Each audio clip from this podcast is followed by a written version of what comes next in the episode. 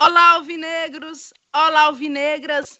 Mais uma vez estamos com um episódio especial do canal do Vozão, o seu podcast sobre o Ceará Sporting Clube, que você pode conferir no YouTube, no Apple Podcasts, no Google Podcasts e também no Spotify.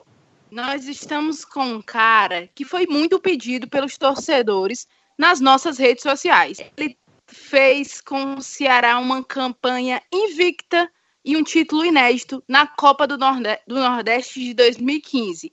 Foi inesquecível para quem acompanhou de pertinho, como eu, eu era da imprensa, acompanhei todos os jogos em casa, lá no campo, foi bem emocionante mesmo, e o Negro lembra com muito carinho desse título, e também do comandante daquela, daquela equipe que ficou marcada. Eu estou do lado hoje do Rodrigo Cavalcante, mais uma vez, do Diego Ângelo, o nosso querido amigo Garibaldi Soares, que edita para nós o episódio. E eu quero logo dar as boas-vindas ao Silas e agradecer demais a disponibilidade dele nessa quarentena aí contra o coronavírus. Silas, muito obrigada pela sua participação. Oi, Lívia, e todos que estão aí na, junto com a gente, o prazer é meu. É, obrigado aí pela, pela oportunidade e agradecer o carinho do torcedor também, desde, né, desde já, é, que, assim, um momento histórico na minha vida também, na vida do, do Ceará, e vamos reviver um pouquinho disso aí, né? O Silas, gente, jogador meia, é, ele atuou fora do Brasil, é, competiu as Copas de, do Mundo de 86 e 90, ele foi técnico do Ceará, ele é de São Paulo e atualmente ele é comentarista da ESPN Brasil. Ele passou pelo Ceará em 2015, ficou quatro meses e meio. E eu vou logo jogar a bola aqui para o Rodrigo Cavalcante, que na época era setorista do Ceará, é, o Vozão há muito tempo. E aí, Rodrigo, dê as boas-vindas aqui ao Silas e se já tiver pergunta, já pode engatar. Abraço, Lívia, abraço para o Silas. A gente trabalhou de perto durante esse período, muito correto, sempre tratou muito bem a imprensa, um cara do bem que é, é lembrado pelo torcedor do Ceará de forma muito justa, porque aquele time é, fez uma campanha belíssima que ficou para a história. O Silas é, lembrava agora há pouco, num papo off, né, o jogo contra a equipe do Vitória, esse jogo foi bem marcante, muito por conta daquele time passar por várias modificações no jogo da volta lá em Salvador, e com várias mudanças. E para mim foi bacana, acho que eu estava lá na arquibancada e foi uma emoção diferente. Foi meu primeiro jogo fora do estado de acompanhar, foi uma emoção bacana. Mas, Silas, dentro do que você pensava de time, que você via que era um elenco que vinha do Dado Cavalcante, né? ele que montou dessa equipe, foi apresentado ainda em dezembro do ano anterior, montou o elenco, mas daí eh, ele conseguiu alguns resultados, mas a torcida pegou no pé dele, ele foi demitido e você chegou. E aí, quando você chegou, é, quando você recebeu, que viu aquele grupo, você, o que você pensou? Você pensou em alguma mudança drástica em relação à questão de, de forma tática, a questão de peças de elenco? Como é que foi esse, esse seu primeiro contato com o grupo assim que você é desse esse elenco montado pelo Dado Cavalcante? É, a primeira ideia do treinador que chega é ele, treinador, se inserir no trabalho através de alguns jogadores chaves, né? O Magno Alves, é, como vocês sabem, foi um menino que eu conheço ele desde que ele tinha 18 anos. Nós levamos, eu levei ele para Argentina, eu era jogador do São Lourenço, e eu levei o Magno para Argentina comigo. E o Magno só não ficou lá porque parece que não houve um acordo é, financeiro entre as partes. Eu nem lembro quem era quem era o procurador dele na época. Quem pediu para eu levar o Magno foi meu irmão, que eu acho que trabalhava na empresa que cuidava da, da, da, da vida do Magno Alves e tal. Então, quando eu cheguei lá na, no Ceará, eu já tinha o Magno Alves ali como um amigo. Depois eu conhecia o Fernandinho pela história dele de Cruzeiro, um lateral esquerdo fantástico e então assim a gente foi e depois a gente foi é, é, é conhecendo as peças, uh, o, o, Marinho, o próprio Ricardinho, assistindo os jogos do, do Ceará e a gente viu ali que existia uma possibilidade muito grande da gente ser bem sucedido. Eu me lembro que logo no meu primeiro jogo, eu acho que eu cheguei tipo numa quarta-feira e numa sexta-feira já tinha jogo. E eu deixei o Ricardinho de fora. E eu, e eu, e eu coloquei o Marinho para jogar. e deixei o Assisinho de fora também, que o Assisinho estava voltando de uma lesão, alguma, mas a torcida quis me vaiar aquele, aquele primeiro tempo. Aí eu tirei o Marinho e coloquei o Assisinho. E o Assisinho fez dois gols no jogo, acho que nós ganhamos de 3 a 1 e o Marinho ficou muito triste. E eu lembro que na reapresentação eu falei assim para o Assisinho: Assisinho, do meio para frente, você foi nota 10. Do meio para trás, você foi nota 0. Marinho, do meio para trás, você foi nota 10. E do meio para frente não foi tão bem. Então vamos trabalhar você jogar do meio para frente e vamos trabalhar o Assisinho jogar do meio para trás. Porque a, a, palavra que corria ali era que, como o Assisinho estava acostumado a jogar por dentro, como segundo atacante, ele não conseguiria fazer fisicamente, me entregar um trabalho físico. E eu perguntei para os preparadores físicos, eles disseram: não, não, ele consegue sim, vamos trabalhar ele para isso. Nós trabalhamos depois de um mês.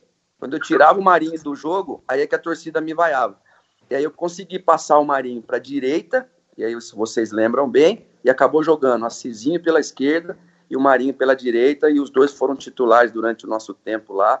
Então, assim, foi enxergar o jogo, enxergar o jogador na, na sua, né, é, é, na, sua, na sua integridade, o que, que ele era capaz de entregar tecnicamente, fisicamente também. A gente tinha que proteger o Magno Alves, né, para não tirar muito ele lá da área, porque era o nosso goleador. Então, assim, começou por aí e, e foi, e foi, foi dando certo, né, até o final. É, Silas, é, obrigado pela tua participação, boa tarde, né? É, boa eu lembro tarde. bem de alguns, eu lembro bem de alguns pontos de 2015, né? A gente estava conversando aqui em off. É, dentro do, do canal eu vou me desmiuçar um pouco mais da parte tática, tá? E você falou aí do que, eu, do que primeiro eu perguntaria, né? Você falou muito do Assisinho. E eu ouvia muitos amigos meus torcedores fazerem esses questionamentos, né? Porque assim, a gente bateu um papo esses dias com o Sérgio Soares, o que foi o treinador uhum. de 14. E em 14 era Magno e Bill. Magno era segundo certo. atacante e Bill, e Bill era o centroavante. Era um 4-2, sem pontas. Você eu chegou, você tinha a opção. Aí, eu era o técnico da portuguesa. Joguei contra esse time, Magno e Bill. Ah, legal. E, e, no seu elenco você tinha a opção de jogar de forma parecida com o Magno de segundo atacante e você tinha o William William Batoré, né? Que Isso. rodou o Brasil todo, é estava, né? Mas aí a minha primeira pergunta era muito disso. Essa mudança de sistema, porque assim, para o torcedor, ele queria ver o William de 9 e o Magno de segundo atacante. E você bancou um esquema com pontas com o Marinho, que ninguém conhecia, e com o Assisinho, que ajudava muito na fase defensiva, né? Isso, é, essa isso. ideia de jogo, de jogar com pontas, é uma convicção sua ou foi porque você viu o potencial neles dois que acabou até utilizando o Magno Alves de 9, que não era o mais comum, né? Queria que você falasse em cima dessa questão tática aí do, do setor ofensivo.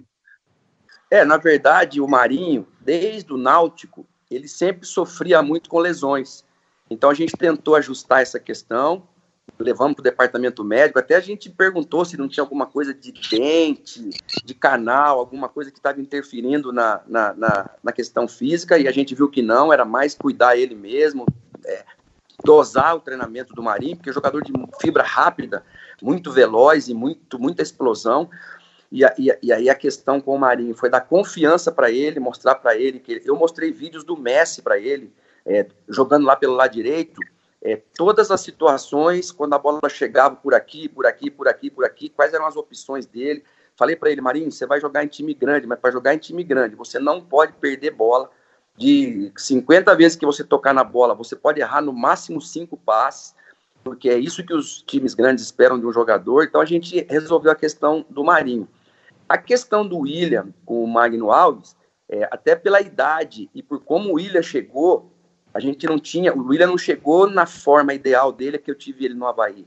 Então eu tinha que também cuidar o William. Eu só fui utilizar o William no jogo contra o Fortaleza, que eu até peguei o Marcelo Chamusca de surpresa, ele falou para mim depois, eu não esperava, e a gente, até o último minuto do jogo, a gente estava campeão, porque ele não esperava que eu colocasse o William, e eu falei para o William, chamei o William duas semanas antes da final, contra o Fortaleza, falei, prepara, porque ah, existe a possibilidade de eu entrar com você na final, nós vamos surpreender todo mundo, inclusive o treinador.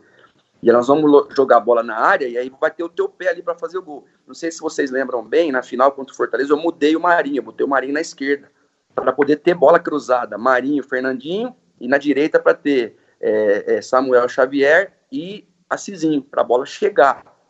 E foi o que aconteceu, a gente acabou por infelicidade não sendo campeão. Mas assim, foi o que a gente foi, a leitura que a gente foi tendo, né?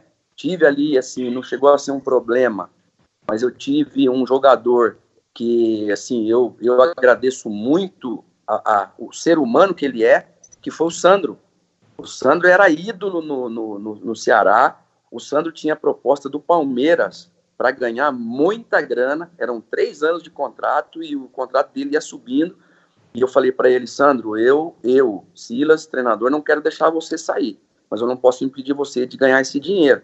Então, se a diretoria entender que sim, tudo bem. Mas aí o Sandro machucou. E aí entrou o Gilvan e o Charles. E aí, eu, quando um jogador sai por lesão, o justo é ele voltar quando ele tá bom. Eu voltei o Sandro e o Charles e o Gilvan fazendo gol. Eu voltei o Sandro, o Sandro machucou de novo. Aí eu voltei o Sandro de novo, ele machucou, aí não teve jeito, aí eu tive que manter o Gilvan e o Charles, mas assim, foi um jogador que é, eu, eu desejo o melhor para ele, para a vida dele, porque é um cara muito profissional e que, e, e que merece ter uma carreira linda. Ô Silas, e Gilvan e Charles que fizeram os gols da final, né? Então, olha, olha isso eu estava assim muito receoso naquela final porque o Sérgio Soares era o técnico do Bahia naquele momento e o Sérgio Soares, vocês viram quando ele entrou em campo o carinho do Castelão com ele. Cara, aquilo ali assim me botou mais pressão do que o jogo propriamente. Falei, cara, se eu não ganho esse jogo aqui hoje, é... mas fiquei feliz porque o Sérgio Soares é um amigo particular, ele, o Denis, o Denis jogou comigo no São Paulo, é um amigo particular também, a gente se fala muito aqui. Então fiquei feliz por ele, mas era uma responsabilidade muito grande em cima de mim e da minha comissão. E, e, e, graças a Deus que deu tudo certo, a gente não só ganhou o jogo, como a gente, assim, a gente foi muito superior ao Bahia. No jogo da ida, não. Mas no jogo da volta, a gente foi muito superior ao Bahia. E na, e na final, eu estava sem o Marinho, né? Vocês lembram que o Marinho tomou um cartão lá e nós ficamos sem o Marinho. É, eu fiz a opção pelo, pelo Wesley, Wesley, né? Que também jogou uma barbaridade. Ô, Silas, eu, tenho uma dúvida, assim, porque é, é, treinadores, eles, eles têm grande, uma grande missão, para mim, acho que a mais difícil de todas, que é gerir grandes grupos de pessoas, né? Então, na sua grande maioria, 28, 30, um elenco grande, como o Ceará geralmente tem.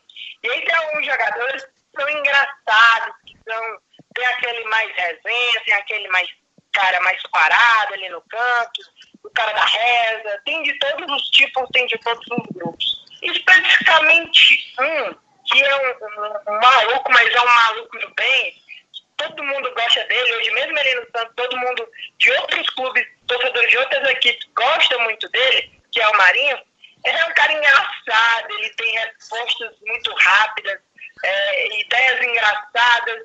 É, eu queria saber de você como é que era o trato com o marido. Você falou agora há pouco que tinha essa noção de dizer para ele que ele ia para o grande cenário do futebol brasileiro e não, não demorou muito para isso acontecer. Como era que era o trato com o marido, que é um, um maluco, mas um maluco do bem que todo mundo gosta? Você sabe que o Marinho, quando naquele jogo contra o Fortaleza, lembra que ele desmaiou e foi para o hospital? Sim. Naquela noite, eu chamei a minha comissão técnica todinha, o Paulo, Alexandre Irineu, eu, e nós fomos para o hospital. E quando nós chegamos no hospital, era já por volta de meia-noite, pouquinho mais até, e ele estava com a Fran, com a esposa, e ele tomou um susto na hora que ele viu a gente, porque ele não esperava. E nós dissemos: não, nós estamos aqui porque a gente quer que você saiba que você é como um filho para a gente, como todos os demais. Aqui não está o técnico, aqui não está o auxiliar técnico, nem o preparador físico. A gente também aqui não veio saber é, é, da, tua, da tua condição com relação a trabalho e aos jogos futuros. Não, a gente quer saber de você, como é que você está. Nossa, ele chorou, ele ficou muito emocionado, a Fran também. A Fran, para vocês terem uma ideia, ela é amiga da minha esposa até hoje. Minha esposa fala muito com ela. E agora no Santos aqui, a gente já teve junto. E, e aí apareceu é, um time do México para levar o Marinho. E ele veio falar comigo. E eu falei para ele, Marinho, é, a gente está disputando as finais aqui agora. Eu não acho legal você ir agora, não. Ele falou, então, por causa de vocês, eu não vou. E recusou a proposta do México. Nós fomos campeões, terminou a temporada, apareceu o Cruzeiro. Quando ele veio falar comigo, eu falei, agora é hora de ir. Falei, vai. E aí expliquei para ele o que, que seria o Cruzeiro e como que ele teria sucesso lá. E ele foi para lá, é, a pedido do Luxemburgo, ele e o William Correia, mas em seguida o Luxemburgo saiu e entrou o Mano Menezes. E eu não sei o que eu não sei o que aconteceu lá, também não é, né? Não me importa, mas o Mano Menezes não deu continuidade nem para um nem para outro. O que para o Marinho foi melhor.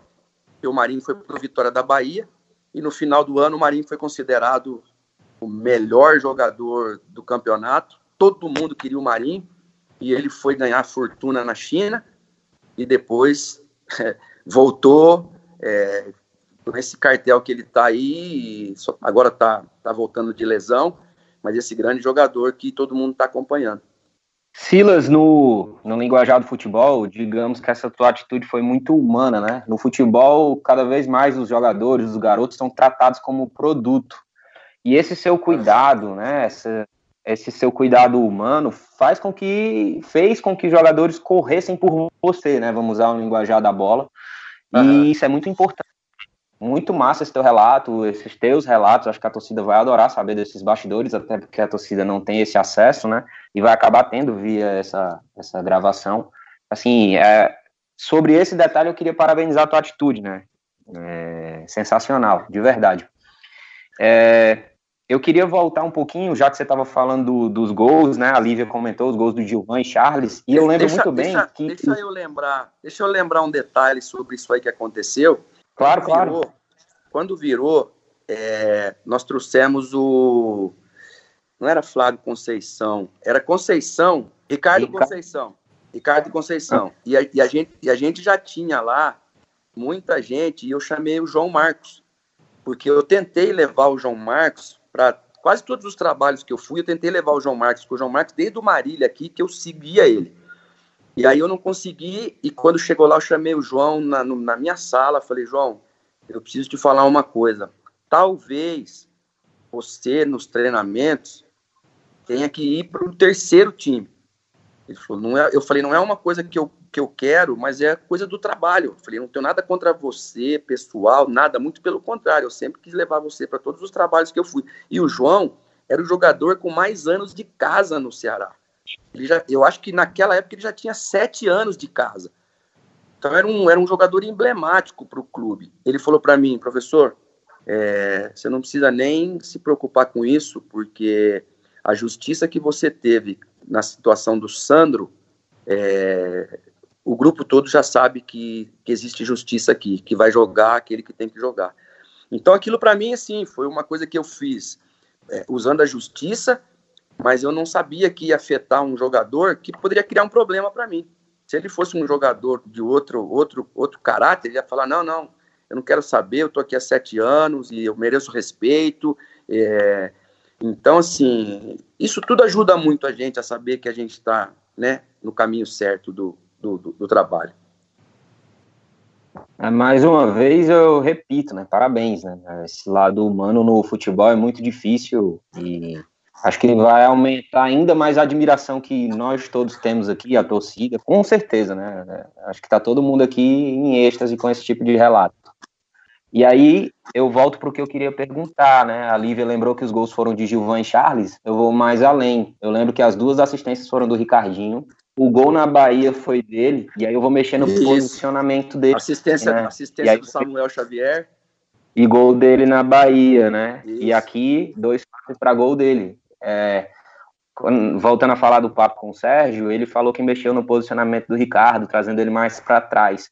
Só que eu lembro que no time do Sérgio ele só tinha um João para fazer coberturas, né? No seu Isso. tinha Manuel e o William Correia também, que também sabia jogar. É, uma das melhores como... duplas de. Uma das melhores. Os, melhor, um dos melhores trios de meio-campo que eu trabalhei. Ricardinho, o William Correia Sandro, e Sandro Manuel. Impressionante que eram Toda... os três. ele é um xodó da torcida. Eu tô, eu tô, tem uma, uma massa de torcedores que acompanha ele nas redes sociais, principalmente no Instagram, e, e comentam com raiva, assim, aquela raiva, poxa, tá muito bem lá, o time dele é campeão, e quando é que esse cara vai voltar? É um cara que até hoje o torcedor do Ceará tem essa ligação, essa vontade que ele retorne. Pra você ter noção, Olha aí. era um trio qualificado. Não, esse trio com certeza é um dos melhores que já passaram no Ceará. Pelo menos para mim, isso aí eu tenho certeza absoluta. É, e depois Pois tinha é. o Wesley para entrar, tinha o Marcos Aurélio, lembra do Marcos Aurélio? Muito bom jogador. Sim. E eu ainda tinha aquele menino que era o canhoto, como é que era o nome dele? Um grandão? Peraí, deixa, deixa eu caçar aqui. É, enquanto o Rodrigo caça, eu vou terminar esse raciocínio que é Isso, a respeito isso. do Ricardinho, né? Porque, assim, Ricardinho ficou muito emblemático para o torcedor por causa de 2015. É, a gente já vai falar do, do time que se desfez, mas ele ficou, né? Ele foi Ah. remanescente naquela campanha da Série B. No Nordestão, ele jogou, assim, barbaridade. Eu lembro que na final, com o William expulso, ele puxou a responsabilidade, fez o gol de empate, enfim Isso mesmo. gastou a bola. Eu queria que você falasse, porque assim, até hoje tem torcedor que consegue contestar o Ricardinho, Silas. Incrível, né? Aconteceu com o Ricardinho o que aconteceu com o Lucas Lima. Lucas Lima. Aconteceu Isso. igualzinho. O, o Santos se desfez depois daquelas campanhas maravilhosas com o Neymar, com todo mundo. Lucas Lima teve para ir para o Barcelona e não se deu. E aí depois a, a, a, a conta ficou tudo nas costas dele. Foi o que aconteceu com os jogadores do Ceará que ficaram naquela Série B. É, eu lembro que ficou o Luiz Carlos goleiro, o Sandro ficou, é, o Gilvan ficou, é, o Fernandinho já não já não estava. O Fernandinho ficou uma parte, é, Samuel Xavier foi embora. Aí ficou nas costas dos jogadores que, que chegaram. E eu lembro que a gente trouxe o Baraca, a gente trouxe o Ricardo Conceição, e a gente não conseguiu repetir é, aquelas mesmas campanhas que a gente tinha feito antes. Até porque é, é, a- gente estava vivendo a, a curva da mudança. E a curva da mudança, geralmente, ela vai para baixo, para depois estabilizar e depois subir. Mas num campeonato como aquele, a gente perdendo o jogo um atrás do outro, não dá tempo, a pressão era muito grande, o torcedor começou a invadir o nosso CT, o William, o William não, não teve uma atitude assim feliz naquele, naquele momento e revidou, coisa que não se deve fazer, e aí a torcida meio que fez a, a cruz para ele, já não quis mais saber dele, e a gente, como treinador, a gente fica numa situação muito delicada quando acontece esse tipo de, de coisa, né? Tanto que você vê, eu saí, entrou acho que o Marcelo Cabo, o Marcelo Cabo saiu, entrou o Geninho, e depois o Lisca que acabou é, tendo, tendo a felicidade lá no final de, de ajudar o time e, e- e o time não cair, né? Exatamente. Silas, voltando um pouquinho naquela campanha da Copa do Nordeste, qual foi o momento que você disse, disse assim, esse time pegou liga e a gente vai lutar para ser campeão disso mesmo? o jogo contra o Salgueiro lá no Pernambuco. Aquele jogo foi o jogo. O Salgueiro vinha de ganhar do, do, do esporte ou do Santa Cruz. Eles tinham do Náutico, eu não lembro. Eles tinham ganho um jogo. O jogo anterior, eles tinham ganho um jogo em casa de 2 a 0 jogando muito bem, um time muito difícil lá na, nos domínios deles. E eu tava com o Magno Alves com febre. O Magno Alves estava gripado, amanheceu mal e a gente não sabia se ia poder contar com o Magno Alves ou não, e não sei o quê. E acabou que Ricardinho é, fez que, um dos gols mais lindos da, da, nossa campanha contra o Salgueiro lá. Nós ganhamos de 2 a 0. É, eu lembro também que houve um fator que nos ajudou muito, que o centroavante do Salgueiro, que era o goleador do campeonato pernambucano, machucou. Acho que com oito minutos de jogo, dez, ele teve que sair isso prejudicou bastante também a, a, as pretensões do Salgueiro. E depois no jogo da volta, eu, eu acho que nós ganhamos de 2 a 1 um, com o gol do, do William. O William fez um gol que para mim foi muito bom também, o William ter feito gol no Castelão e, e jogou bem. E nós ganhamos o Salgueiro. A, aqueles dois jogos, principalmente o primeiro, foi onde eu vi que o time estava muito forte é, é, internamente, né? para a gente enfrentar depois o que viria, que seria o Vitória da Bahia, né? E, e o Bahia na final, né? E em relação a, a, a a esses jogos decisivos, ainda falando de Copa do Nordeste, Ceará ele, ele faz uma campanha diante dali do seu grupo que, que naquele período já se pensava num campeonato um clássico, né? E aí era Ceará, Fortaleza, River e Botafogo. E aí o Ceará Isso.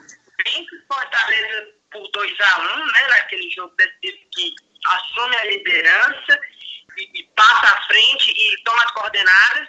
E aí, Silas, esse jogo contra o Fortaleza, que é um jogo onde se tinha ainda um pouquinho de questionamento, mas que o Ceará entra em campo e é muito sólido. Faz dois gols, o Fortaleza, por sinal, é, o jogo foi tão sólido que o gol do Fortaleza quem fez foi o Ceará, né? Você tem ideia Isso. da situação de quem fez o gol? Quem fez o gol foi o Fernandinho contra, num jogo que, é casual, né? Obviamente. Mas Isso. o jogo será administrou esse jogo tão bem que, que, que o, aquele detalhe, aquele sprint para pegar, pegar o próprio Salgueiro, será com vitória, vencer esse clássico também teve um peso bastante importante, principalmente pela propriedade como o Ceará venceu, né, Ciro?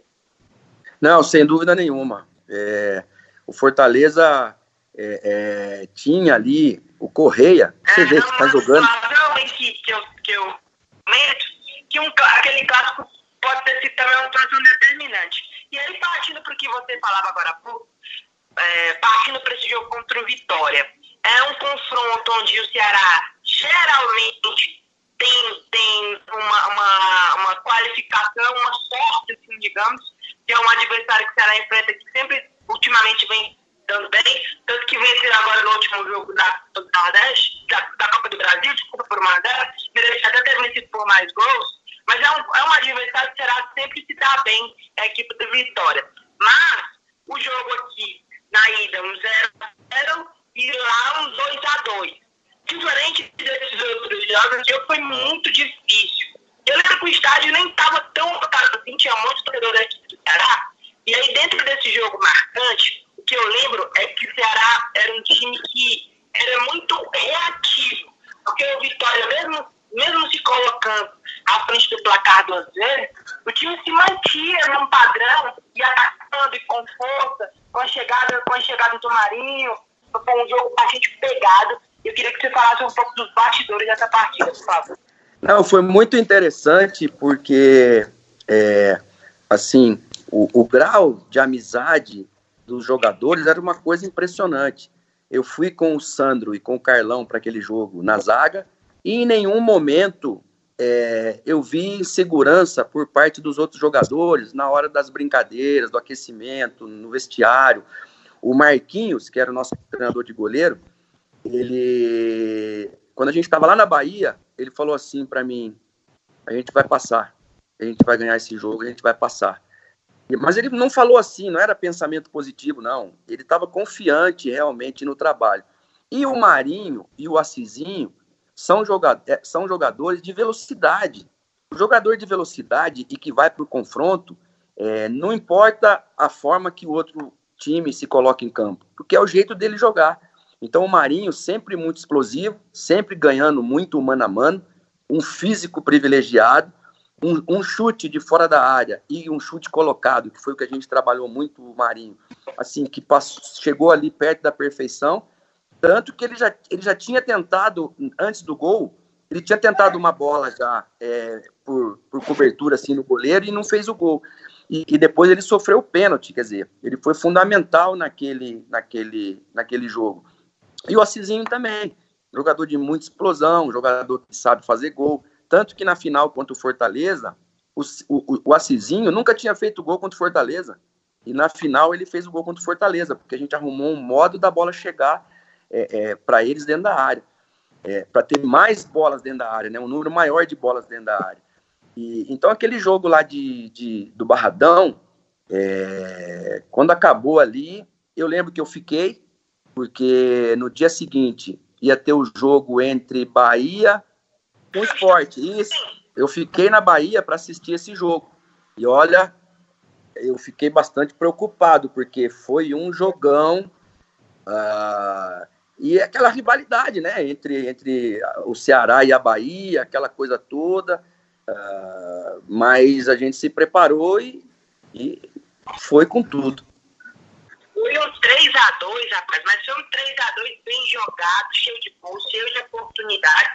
O Diego Souza destruiu esse jogo, mas mesmo Isso assim, mesmo. junto mais alto, eles conseguiram, e eles conseguiram chegar à final com muita propriedade, mas um jogado, viu, Silas? É, eu fiquei menos preocupado de enfrentar o Chiesa do que teria de enfrentar o Diego Souza, porque o Diego Souza realmente é um jogador que muito, muito experiente, muito forte, né? E ele já tinha, eles tinham eliminado a gente quando ele estava no Vasco, e eu estava no Havaí, ele jogou um jogaço na ressacada contra a gente, o Vasco ganhou da gente de 2 a 0 lá, nós empatamos no Rio, semifinal da Copa do Brasil.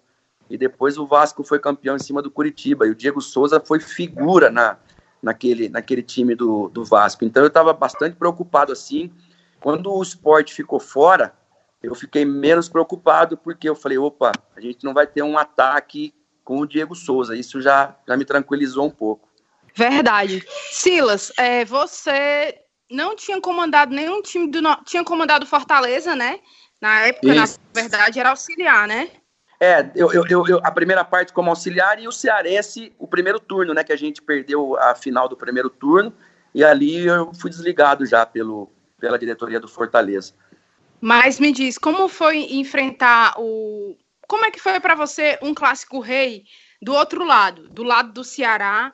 E eu digo da Copa do Nordeste naquela fase de grupos que o, foi o jogo que o Rodrigo citou, que o Ceará jogou muito, muito, muito bem. É, na verdade, assim, eu já estava acostumado com isso, porque eu, eu já tinha jogado contra o meu contra o meu irmão gêmeo, que era meu auxiliar técnico lá em Portugal, né? Eu pelo Sporting, ele pelo Porto. Então, assim, a gente tem que separar bem as coisas. Eu fiz muitos amigos lá no Fortaleza, né? O Sexta, o Cícero, a Toninha, ou seja, toda aquela galera do Fortaleza lá, que a gente fez amizade, né? O Salvino, mas que acabou ali, né? Na hora que a gente foi enfrentar o Fortaleza, é, o Correia, tive o Correia no Flamengo, né?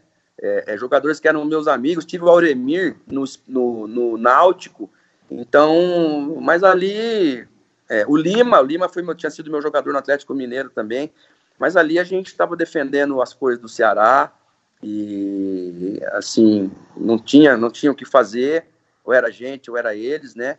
E a gente acabou sendo, sendo feliz, né? Na, na, na, na, na somatória dos clássicos que nós jogamos contra o Fortaleza. Infelizmente, naquela final do Cearense, a gente não conseguiu ser campeão por muito pouco. É... E a grande decisão, Silas, contra a equipe do pai, um jogo super equilibrado dentro da Fonte Nova, estádio lotado. E aí, num lance determinante, né, que foi a falha do goleiro, saindo aquele gol, e aí, naquele momento de jogo, você ali passou na cabeça do Silas, poxa, está um pouquinho mais perto de ser campeão? Ah, sem dúvida nenhuma. É, e, a, e, a gente, e a gente jogou bem o jogo contra o Bahia. O Bahia teve chance, eu acho que teve um gol anulado, eu acho que teve uma bola na trave do Gamalho, que ela pegou no pé da trave lá. Uh, e, mas a gente jogou bem, o Jean fez boas defesas também durante o jogo. E quando a gente fez o gol e que nós saímos de lá com a vitória, uh, quando eu estou chegando no Castelão com o ônibus e que teve aquela como é que vocês chamam lá? Do, Rua de Fogo. Rua de, Rua de Fogo. Meu Deus do céu, aquilo ali para mim, assim, eu nunca tinha visto nada parecido. Nem no São Paulo, nem no São Lourenço, quando eu joguei no São Lourenço, a gente foi campeão argentino. E a hora que eu vi o ônibus chegando, assim, aquela coisa, eu, eu lembro que eu estava lá na frente, geralmente o técnico, ele está muito, assim, preocupado com aquilo que ele tem que fazer, alguma, alguma alguma coisa assim que está fora dos planos e acontece, você tem que pensar muito rápido. Mas naquela hora, a única coisa que eu pensei foi pegar o meu celular e filmar aquilo ali. E eu lembro que eu virei para o Diego Serra e falei: Diego, não precisa nem de preleção hoje. Hoje não precisa de preleção. Hoje tem que falar para os caras: ó, oh, o Bahia vem com esse, esse, esse jogador, esse está fora, esse está dentro, a característica do jogador é essa, e a gente, e vamos para cima deles e vamos ser campeão, e acabou. E a gente fez um jogo ali que era para ter terminado mínimo 4 a 1 para nós. 4 a 0 porque o gol do, do Bahia foi uma saída errada do Luiz Carlos, né? E aí o, menino argentino lá, o Biancucci, né? O, Bian, o Biancucci acabou fazendo gol, mas não foi assim. Era para ter sido mínimo, mínimo 3 a 0 para nós. Pegando esse gancho aí da, da Copa do Nordeste, esses bons jogos que o Rodrigo lembrou, né? É, a classificação sofrida contra o Vitória, mas com muita qualidade. Os dois jogos da final com duas vitórias, né? Eu acho que foi o auge assim dos clubes nordestinos na Copa do Nordeste, nível altíssimo. Por isso é tão lembrado pelo torcedor. E a gente conversou em off sobre o começo da Série B, né? É, uhum. O torcedor sabe disso, sabe que houveram erros, mas eu, eu falo que ali foi a mudança de patamar do Ceará, né? Ali a gente lembra, e lembrou em off aqui, os jogadores que saíram. Eu queria que você pudesse partilhar para os torcedores que não ouviram o que a gente conversou em off, né? É, quais foram os atletas que saíram? Como foi a tua saída do Ceará? Porque assim, o carinho é muito grande e o torcedor sabe que ali não foram erros seus, né? Que o Ceará perdia jogadores facilmente. É por isso que eu falo que ali foi a virada de patamar do Ceará, porque hoje, para tirar um time que se destaque no primeiro semestre, quem quiser tirar jogador daqui tem que gastar. E eu lembro que o Marinho saiu por menos de um milhão pelo que o Marinho jogou, pelo amor de Deus, né? Então, assim, foi um mal necessário. Partilha pro, pro torcedor o teu ponto de vista, que, sem dúvida, de todo o cenário é o mais importante. É, sem dúvida. Esse eu acho que foi até essa situação da saída dos jogadores, ela foi até mais grave para mim e para minha comissão técnica, né? É, do que propriamente o incidente que a gente teve na final do jogo lá do Fortaleza que o, que o Pérez Bassols foi atingido, é, e aí deu um rolo danado, foi para a justiça, aquela coisa toda, mas não, não, quero comentar muito em cima disso, não. Mas a gente foi muito prejudicado no jogo contra o Fortaleza pelo Pérez Bassol, está engasgado, até, até hoje está engasgado aqui comigo, e com o torcedor do Ceará também por aquilo que ele fez, expulsar o William Correa com 25, com 4 minutos de jogo, já tinha dado quatro cartões amarelos para nossos jogadores. E eu fui em cima dele e ele foi lá e falou para mim que ia me expulsar. Então, assim, tava, tava com muita má intenção, infelizmente. Esse foi um aspecto. Mas nós perdemos Samuel Xavier para o esporte. Eu lembro que o Samuel Xavier, acho que o contrato que tinham oferecido para ele era quase 150 mil reais por mês. E a gente não tinha naquele momento como segurar o Samuel Xavier. O Fernandinho, que era o lateral esquerdo, que para nós, lá durante o tempo que ele teve lá, ele arrebentou. O Fernandinho acabou estava é, já com um pouco de idade, já sofria com as lesões, não conseguia ter uma, uma, uma, sequência muito grande de jogos. E a gente, eu lembro, vocês lembram que naquela Copa do Nordeste nós jogamos um jogo atrás do outro, Cearense, Copa do Nordeste, foi muito difícil é, administrar a, a, questão física naquele, naquele período. Depois eu perdi os meus dois volantes, William Correia, Sandro Manuel. Aí perdemos Magno Alves. Ou seja, a gente perdeu praticamente é, é, os dois laterais, os dois volantes e o nosso centroavante, que, que, que o Magno não era só questão técnica, o Magno era questão de liderança. Qualquer um que chegasse atrasado no treino, ele cobrava, inclusive nós da comissão. Se a gente chegasse algum dia lá meio em cima da hora, ô professor, o que aconteceu aí e tal. Então, isso aí, assim, é, é, tem muito peso num time, principalmente quando você vai para uma Série B com toda aquela bagagem que a gente vinha trazendo da, de ter sido campeão da Copa do Nordeste. Então, eu fui cogitado para ir para o São Paulo, depois daquela Copa do Nordeste. O Ricardo Gomes teve aquele problema de saúde, saiu, e aí meu nome foi falado lá no São Paulo para a gente ir para lá. Acabou que não, não aconteceu, mas assim, foi, foi, um, foi um começo de Série B muito, muito complicado. A Copa do Nordeste, sim. A Copa do Nordeste a gente começou de um jeito e terminamos melhor ainda o Cearense a gente foi batalhando e, e, e, e aí a gente classificou. Tanto que quem jogava por dois resultados no Cearense era o Fortaleza, né? E, não, a gente que jogava por dois resultados iguais no Cearense. Era o Ceará, o Ceará perdeu a vantagem no primeiro jogo. Isso. E aí quando a gente virou 2 é, a 1 um, a gente já já tava, era campeão, né? Tanto que nós perdemos a final com um empate, né? Nós não perdemos o jogo. O jogo ficou 2 a 2 né? Vocês, podiam, vocês podiam ter invadido o campo também, né? Que... pois é, rapaz. É. Casualidade total. Silas, é, é, é para os mais novos, a lembrança do Silas é como treinador. Só que a é. gente sabe, eu não, eu não sei se você vai é, concordar, por favor, não me entenda mal, mas eu acho que teu, tua carreira como jogador foi de um nível tão absurdo que eu acho que você há de convir comigo que a tua carreira como jogador ela é mais emblemática do que como treinador, que ainda pode voltar a acontecer, né? Eu te peço para ir duas vertentes. Primeiro, é, que você possa falar sobre a sua carreira como jogador, porque a nova geração que, que comemora o, o, Silas treinador, ela não tem noção da bola que você jogou. Ela não tem. Uhum. E se você pretende no futuro próximo voltar para o futebol, ainda como treinador, eu sei que hoje você é comentarista da ESPN, mas se trabalhar de forma interna, como um diretor, um coordenador, quais são os teus projetos e fala da tua carreira para o torcedor mais novo te conhecer melhor aí? É, na verdade, uh, sim, como jogador, você atingiu o topo. É, assim, eu não tenho, né? Eu joguei três Copas do Mundo, né? Uma de juniores na Rússia, onde a gente foi campeão, as duas como profissional, e três Copas América também. É, campeão sub-20 no Paraguai, contra o próprio Paraguai, né? Tilavera era o, era o goleiro do Paraguai, o Tafarel era nosso goleiro, Miller era nosso atacante, e é, duas Copas Américas profissional, uma na Argentina e a outra aqui no Brasil, que a gente foi campeão também, em cima do Uruguai. Uh, como jogador, assim, não, não, acho que não, não, teria. Talvez ter sido campeão do mundo é, como, como na, na, seleção principal também, mas isso não depende, né?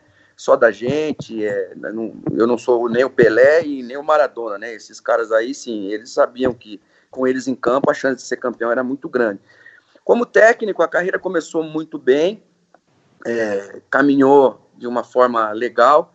Eu acho que fiz uma escolha errada, que foi quando eu saí do Grêmio, eu fui para o Flamengo. Ali talvez eu deveria galgar é, os clubes médios, Curitiba, o Esporte, né? É, e depois o próprio Bahia, e depois ir subindo, Atlético Paranaense, de repente, para depois agarrar um time é, maior. Mas hoje, assim, a minha, a minha tristeza é muito grande, porque tem muita coisa errada no futebol. Né? O, o diretor de futebol hoje é muito despreparado. Ele, ele, ele, quando ele te contrata, ele fala em projeto, mas o projeto ele só dura se, se ganhar jogo. E eles não aguentam três jogos com resultados negativos que eles mandam embora mesmo. E a gente tem que pensar aquilo que é melhor para a gente como família, porque você muda, deixa esposa, deixa filho, deixa neto, deixa tudo, você vai, deixa sua vida no lugar. E, e, e hoje eu vejo que o técnico, ele, ele, ele é 40% do, do, do resultado. Porque se você não tiver jogador bom, você não ganha jogo, não adianta. Você, você, um exemplo bem claro disso é o Filipão.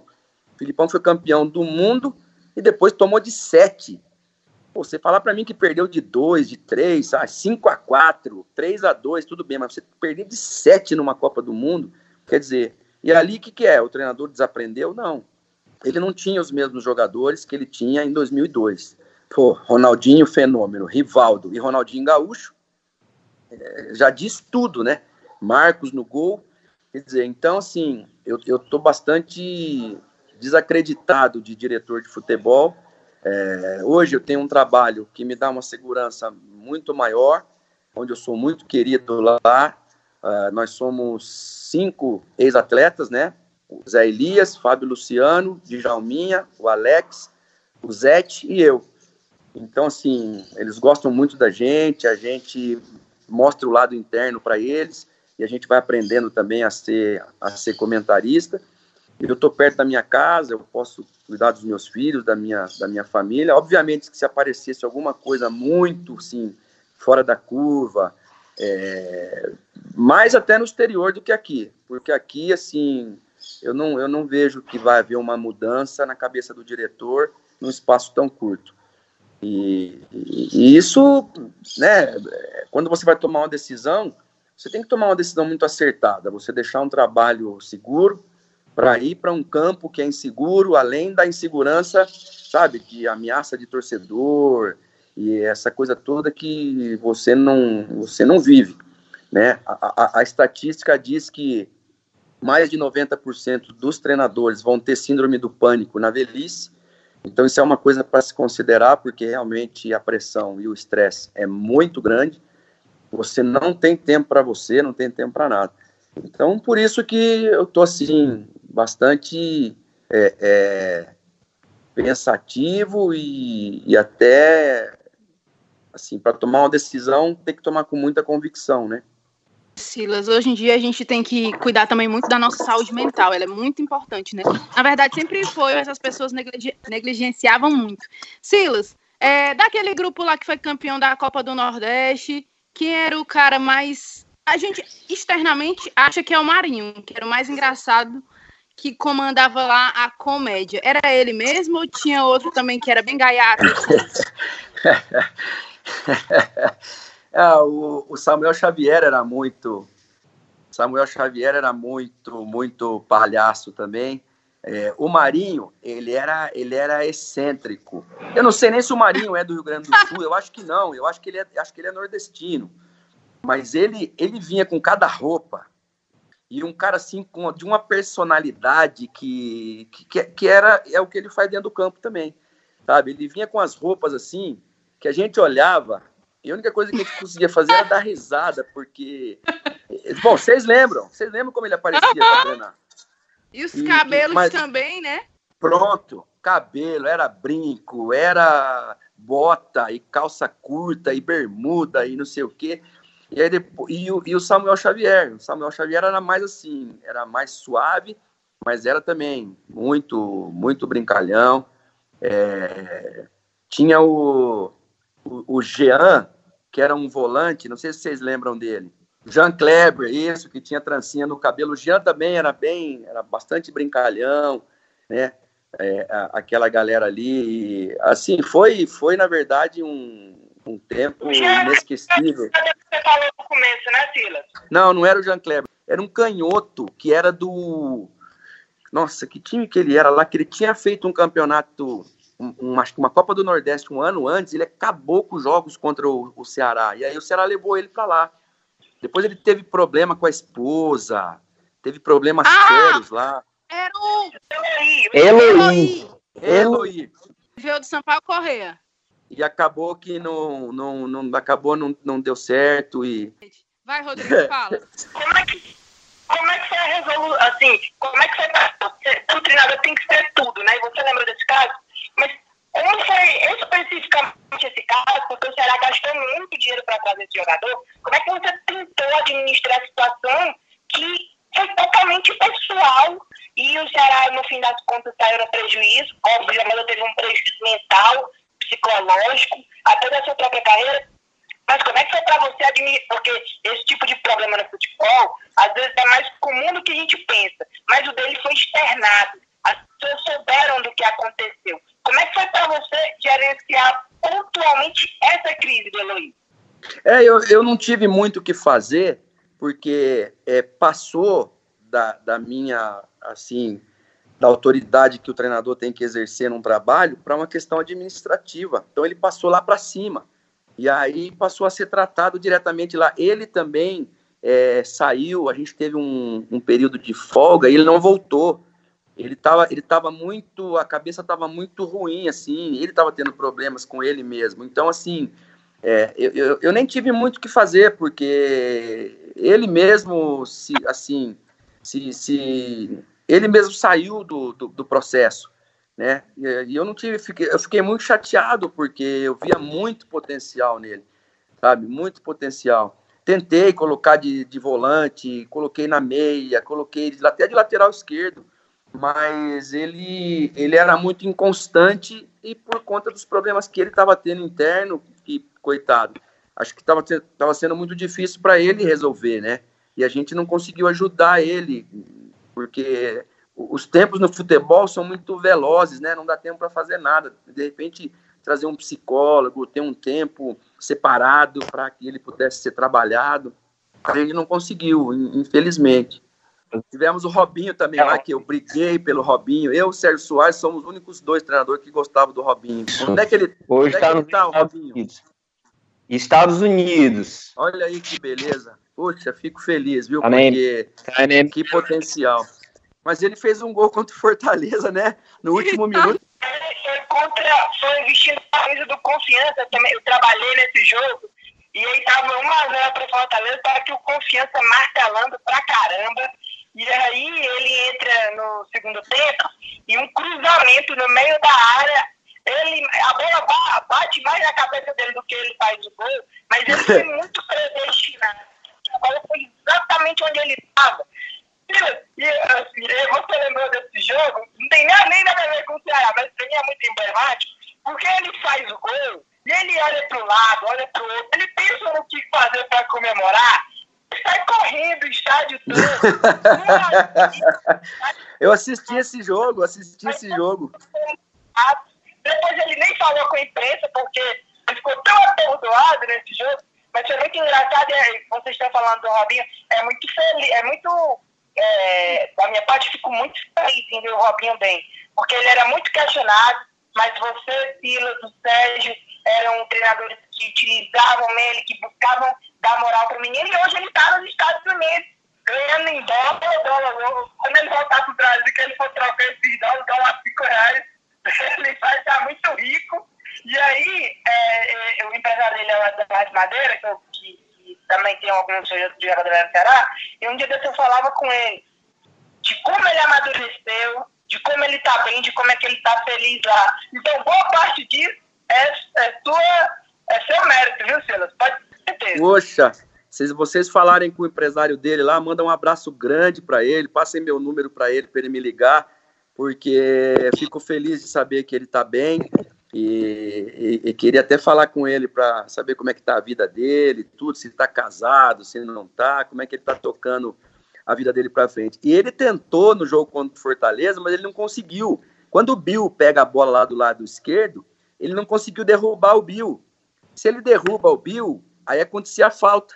Ele não conseguiu, ele tentou derrubar o Bill. E aí foi uma virada de jogo lá na direita e o. Acho que era, acho que era o Tinga, né? Que era o lateral direito do Fortaleza. Uhum. Isso. Aí o Tinga, o Tinga é. devolveu a bola para dentro da área e aí a gente sofreu o gol. Mas ele tentou até fazer a falta no, no, no jogador do Fortaleza naquele momento e não conseguiu. Talvez pelo físico dele pequeno, né? Se fosse um cara mais forte, talvez derrubaria. Silas, já que tu entrou nessa seara desse jogo aí, né? Que a gente não gosta muito de lembrar, mas você, claro que você não teve culpa, foi um acaso, coisas que acontecem no futebol. Mas se você pudesse fazer alguma coisa diferente naquela semana, você faria? Ah, eu pensei tanta coisa, mas tudo que eu pensei ia ser coisa é, ilegal, assim, irregular. Mandar o Luiz Carlos cair, e, e, e, segurar o jogo. Porque a euforia, não sei se vocês lembram, a euforia do, do segundo gol nosso, do gol do Assisim, foi tão grande que os jogadores comemoraram muito. E aquilo traz um desgaste físico, porque a gente estava desde os 25 minutos do primeiro tempo com um jogador a menos. E não passava pela cabeça de ninguém que o Fortaleza pudesse empatar aquele jogo. Então, sabe, aquela aquela malandragem, sabe? De, de jogador cair, o goleiro, ou então a, arrumar uma confusão, pedir para um jogador arrumar uma confusão, que aí acaba o jogo também. Mas uhum. ninguém, nem, nem os jogadores do Fortaleza, eles estavam todos do, com os braços abaixados já. Eles também já tinham dado aquilo como perdido. Para eles também foi uma coisa. A torcida do Fortaleza começou a ir embora quando a gente fez o gol. Mas o, mas você acha que os jogadores do Ceará não entraram com tanta confiança por causa da, do título da Copa do Nordeste ou você acha que não tem nada a ver? Não, não. Eu acho que a gente foi muito. É, é difícil quando você é prejudicado num jogo durante o jogo todo. Quando você é prejudicado por um erro do árbitro, tudo bem. Mas quando você é prejudicado o jogo todo, então, por exemplo, você tem que sair da área zagueiro para fazer a falta fora da área. Aí ele faz uma falta fora da área, que é uma falta normal, o juiz já vem, já dá cartão. Quando o Pérez Bassols amarelou a gente, quatro jogadores, já com 10 minutos de jogo, eu falei pro Paulo, meu irmão, falei, puxa, isso não vai prestar hoje, cara, isso vai, vai, vai. Porque a gente percebe, sabe, que o cara tava ali é, é, mal intencionado. É, e a gente já tinha sido campeão da Copa do Nordeste. Então, tem coisa assim que a gente é, pensa, mas não pode falar. Né? A gente já tinha sido campeão uhum. da Copa do Nordeste, ser campeão com dois campeonatos, sendo que o, o do Cearense seria o pentacampeonato aquilo teria um, um baque muito grande, sabe, no estado, no futebol do estado. Ixi, Mas melhor deixar assim mesmo, e acaso, e vamos, vamos para frente, até porque a gente não tem como voltar mais, mais atrás nisso aí. Silas, vou, vou fazer só dois adendos, tá? É, sobre o Eloy. Ele veio junto com o William Correia, do Sampaio Correia, só que o Eloy era o, o protagonista e o William Correia era o coadjuvante, né? Na prática, acabou sendo o contrário acabou sendo o contrário na prática, né?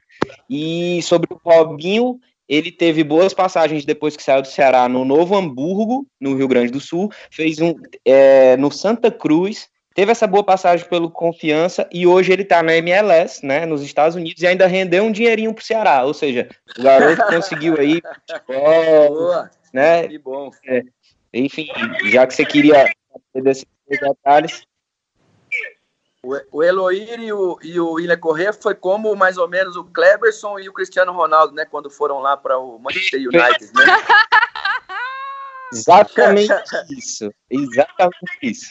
Você tem que ligar, você tem que ligar pro Robson e pedir sua parte do dinheiro pro Robinho, viu? aí tem que dividir com o Sérgio Soares, aí já não vai dar muita coisa. A partilha vai ter que ser boa, hein? Ah, Rodrigo, tem essa, mais algum essa, essa é a parte boa do futebol, a gente conseguir, sabe, ajudar jogadores a se firmar na vida. Essa, essa é a parte boa do futebol, muito, uma delas, né? Muito boa. Lívia, você pergunta se eu tinha mais alguma pergunta, eu estou satisfeito. Olha, ah, deixa eu falar, deixa eu falar uma coisa. Ele quer na, falar, na, fala, Silas, que eu ainda tenho final, meu depoimento pessoal. Tá, na final contra o, contra o Bahia, lá no Castelão, a gente estava ganhando de 2 a 0 e o Sérgio Soares é, colocou é, não sei o que paulista, um canhoto, que muito bom jogador, para ele começar a jogar bola na área para o pro Chiesa, para o Biancucci, eles começaram a, a, jogar muito bola na área. E aí eu falei com o Paulo, meu irmão, falei, acho que acho que tá na hora da gente colocar o Cametá, o Thiago Cametá na frente do Samuel Xavier, para aí ele parar com aquilo ali. Quando eu chamei o Cametá, com o Thiago Cametá. Silas, era Bruno Paulista o nome do jogador. Bruno Paulista, esse mesmo, esse mesmo, Bruno Paulista. E aí o Bruno Paulista começou a jogar bola na área, uma atrás da outra tal. Eu falei, caramba, o que, que a gente faz aqui? Aí pensei, pensei, chamei o Paulo, meu irmão, falei, Paulo, o que, que você acha da gente dobrar a, a marcação lá na direita, colocar o Cametá, que tá fresquinho, muito rápido, e o Cametá tem o drible, né? Porque o Cametá já tinha jogado já de meia direita. Eu falei, e a gente deixa o Samuel lá e ele pede para o Samuel subir mais.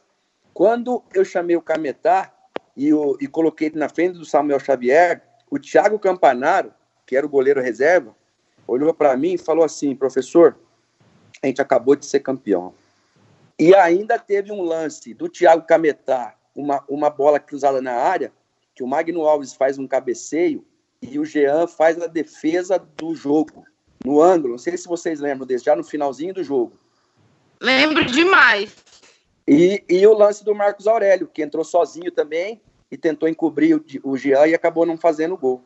Que relato, viu, Silas? Porque é unânime de torcedor reclamar quando o treinador usa dois laterais, né? É, é quase unânime e isso é bem usual, né? E você está mostrando pois na é. prática que segura. O torcedor não entende muito, então é bom um relato desse teu, né? É, eu particularmente trabalho com futebol também na beira do campo, estou começando minha vida e eu bato muito nessa tecla que eu gosto desses, dessa circunstância, né? E tem gente é, que me é rebate. circunstancial, justamente, porque o, na cabeça do torcedor você está você tá trazendo o time para trás quando você põe uhum. um lateral no lugar de um atacante. Exatamente. Mas não é Muito... bem isso, né? Não, se Sila. o jogador já teve característica de atacante, ou seja, ele vai te defender, anular o que você precisa que seja anulado, e ainda vai sair com qualidade, que era o caso do, do Thiago Cametá, né? Depois eu acompanhei ele, tá louco, ele virou um jogador de muita, de muita confiança. Com certeza. Silas, antes da gente finalizar, Rodrigo quer falar mais alguma coisa? Não, por mim eu tô satisfeito. Queria só ressaltar que essa foi uma das melhores conversas que a gente já teve aqui no podcast. E como jornalista, né? Bacana demais, muitas revelações de bastidores. É, coisa que não dá pra gente ficar falando o tempo todo, né? Porque não adianta, não, não tem como externar algumas coisas, mas agora que já passou, todo mundo já com a cabeça bem mais fria e feliz, né, de ver o progresso do clube. Aí a gente, a gente pode falar disso hoje, né? Com certeza. Silas, é, antes de finalizar, você falou agora de deixou uma deixa para mim, sendo bem redundante. Como é que você está vendo essa evolução do Ceará? Você faz parte disso. O Ceará é, começou essa evolução lá em 2008, 2009. Hoje vai para o terceiro ano seguido na Série A. Você ainda tem um carinho pelo clube? Como é que você vê essa torcida alvinegra? Você acompanha campanha do, as campanhas que o Ceará faz? Muito grande o carinho que eu tenho pelo clube. Eu lembro de uma coisa que o Robson e o Evandro falaram para mim quando a gente estava aí junto com o Diego, que eles estavam colocando as dívidas do clube em ordem. Olha, nós estamos pagando gente aqui, ali, jogador, isso, aquilo, tal, processo, processo, processo, processo, porque a gente quer deixar o clube numa situação diferente. Então, eu acho que quando, quando ele começou a falar isso, eu percebi que, é, porque quando eu tive no Fortaleza, é, o que se falava do Ceará era muito, assim, era, era muito ruim, não eram coisas boas, a nível administrativo. Ninguém via o Ceará como um lugar para ir, jogador, treinador. E, e, e, e, quando eu cheguei no Ceará, eu vi que a realidade era totalmente outra. O CT, é, eu por mim, eu moraria lá, na, na, lá no CT, né? Porque assim, eu fui lá para trabalhar, não fui lá para mais nada. Eu queria era progredir, trabalhar, ajudar o clube. E quando a gente, quando eu me vi em cima daquele carro de corpo de bombeiro lá, junto com os jogadores da diretoria, andando, aquele drone filmando tudo. Aquilo ali foi a realização assim de um, de um, um sonho é, de treinador. Então, desejo muito, muito sucesso para o Ceará, né, para a diretoria. Falo com eles de vez em quando, eles me ligam perguntando de jogador, e eu, eu falo um ou outro e tal. Então, isso, isso aí é muito legal, porque a amizade ela continua, ela vai continuar. É, nunca, não com o Ceará, com nenhum clube liguei para um diretor insinuando, nem o Diego Serri que está no Bahia, sabe? A gente foi campeão junto. Ele podia falar, não, Silas, é... não, não, não. Eu acho que assim, as coisas quando tem que acontecer, acontece de forma natural. Deus abriu essa porta grande para mim na ESPN e eu estou muito feliz lá também. Mas desejo para o Ceará tudo de melhor e quando tem jogo aqui dá para acompanhar, eu acompanho, sigo e, e isso muito legal. Legal, Silas. Agora vamos no depoimento pessoal. Esse jogo, Silas, esse rapaz que fala com a gente aqui, Rodrigo Cavalcante, nós dois somos namorados, certo? E esse certo. jogo aí, hum. esse jogo, era. Eu tava saindo, eu tava entrando na, na tribuna do Ceará e ele estava saindo, eu estava indo para a vaga dele. Certo. E por acaso da, da vida, a gente teve uma conversa e nesse jogo aí, dessa final, a gente começou a conversar e estamos conversando há quase cinco anos. certo. então você fez parte indiretamente também da nossa história. Olha e foi aí. muito marcante essa Copa do Nordeste para mim também, pessoalmente e profissionalmente, porque eu fiz toda a cobertura. E amorosamente também, né? Agora, né? E amorosamente, com certeza. então a gente sempre, a gente sempre lembra dessa data. Foi muito especial para a gente. A nossa primeira foto foi na final aí no gramado do, do, depois do, do campeonato, depois do título. Então foi muito especial para a gente. Ele é mais tímido para falar, então eu falo sobre isso. Mas e aqui, pra... cinco, an cinco anos já e num, aliança, casamento, não falou ainda nada? Me ajuda, Silas, me ajuda aí, cara. Vamos, cara, toma vergonha, rapaz. Bota o anel na, na mão dessa menina aí. Ah, olha aí, tá vendo? Levando um carão aqui do Silas. Silas, Felicidades pra é você, viu? Obrigada. Como é que tá aí nesse, nesse momento aí? Tá com família, né?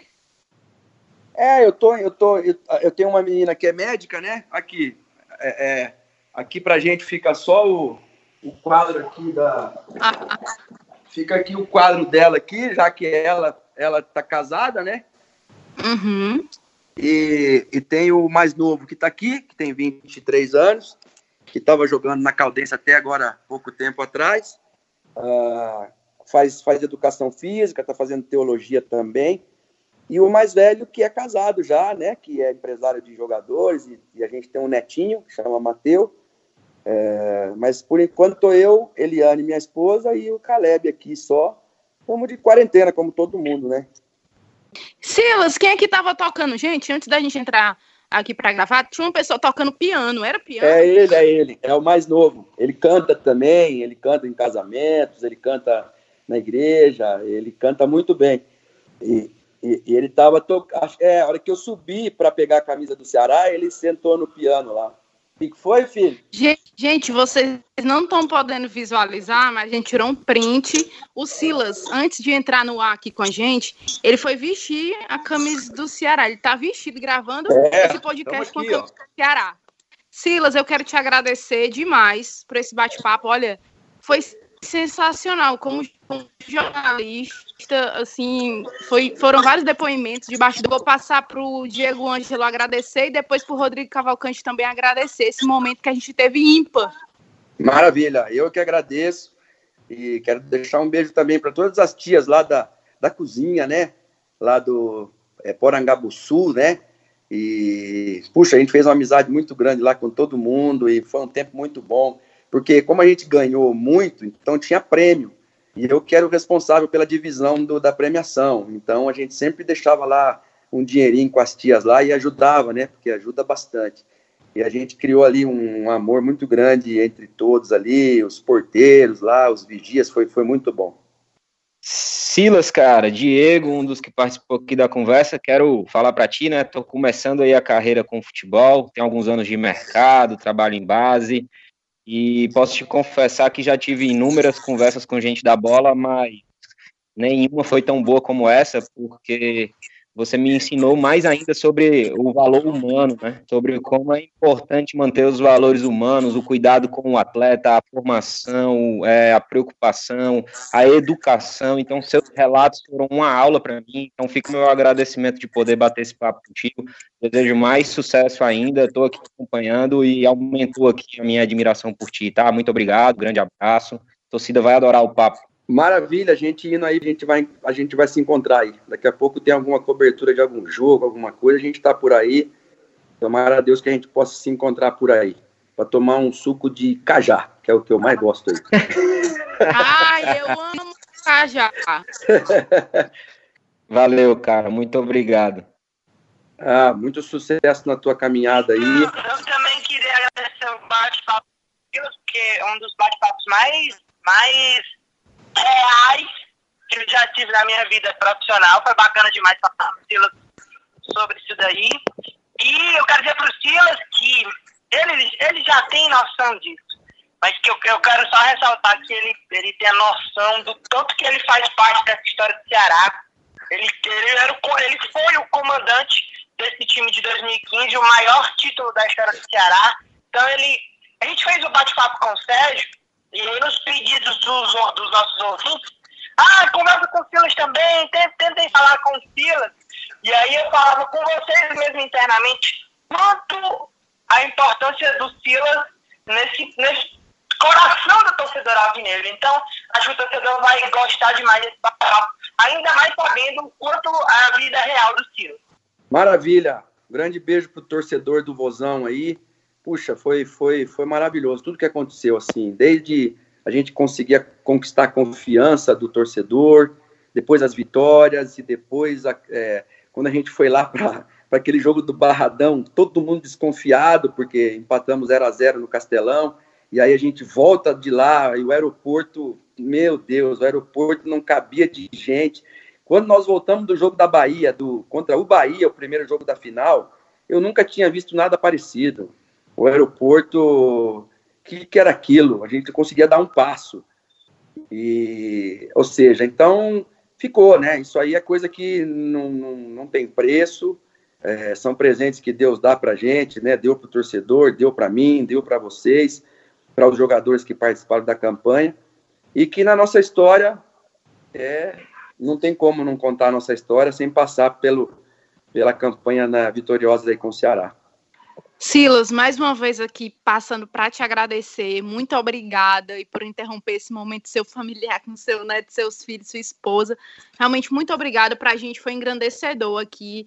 Como torcedor alvinegro, como torcedora alvinegra, é, com certeza todo mundo vai ficar muito feliz com seus depoimentos, com o carinho que você mostra pelo Ceará, com a transparência com que você lidou, lidou com tudo, falou aqui para a gente abertamente de vários assuntos, realmente foi muito, muito legal.